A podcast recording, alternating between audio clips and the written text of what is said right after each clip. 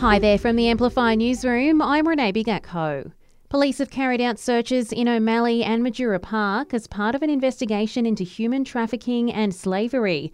It's after a woman was allegedly trafficked to Canberra from Colombia earlier this year. The woman has made some truly troubling allegations about the work she was expected to do, the restrictions on her freedom, and the money that she was paid. Detective Inspector Stephanie Leonard there. Call Crime Stoppers if you have any information. Millions of Aussies are now able to get two months of medication for the price of one thanks to a federal government incentive.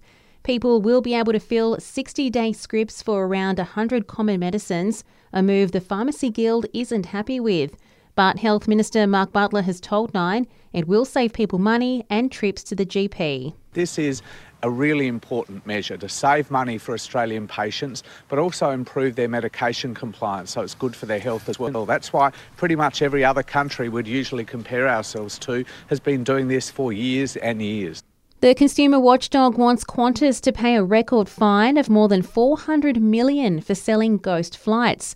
The national carrier is accused of cancelling 8,000 flights but still had tickets up for sale. Chair of the ACCC, Gina Cass-Gottlieb, told the ABC it's justified.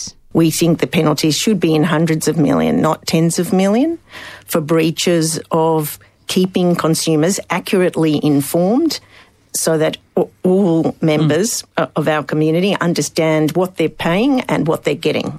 There'll be a 14 year wait until we see another rare blue supermoon like the one we've had over the past two nights, with the next one due on January 30, 2037. ANU astronomer Dr. Brad Tucker says we should appreciate these moments when they come. The world and sky would be so different if we didn't have the moon. You know, just picture that if he went out on any night and the moon was never there, we're quite lucky to have it as our neighbor.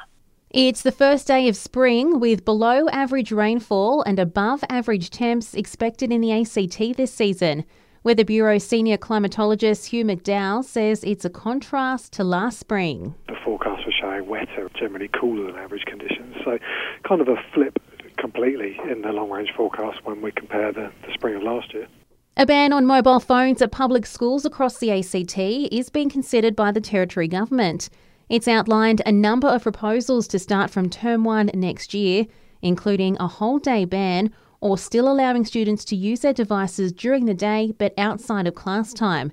It's now seeking feedback at the Your Say website. And retailers are cheering with Father's Day rolling around this weekend. Aussies are tipped to spend $860 million on gifts for dad this time around. And that's the latest in news. We'll have another update for you right here later this afternoon.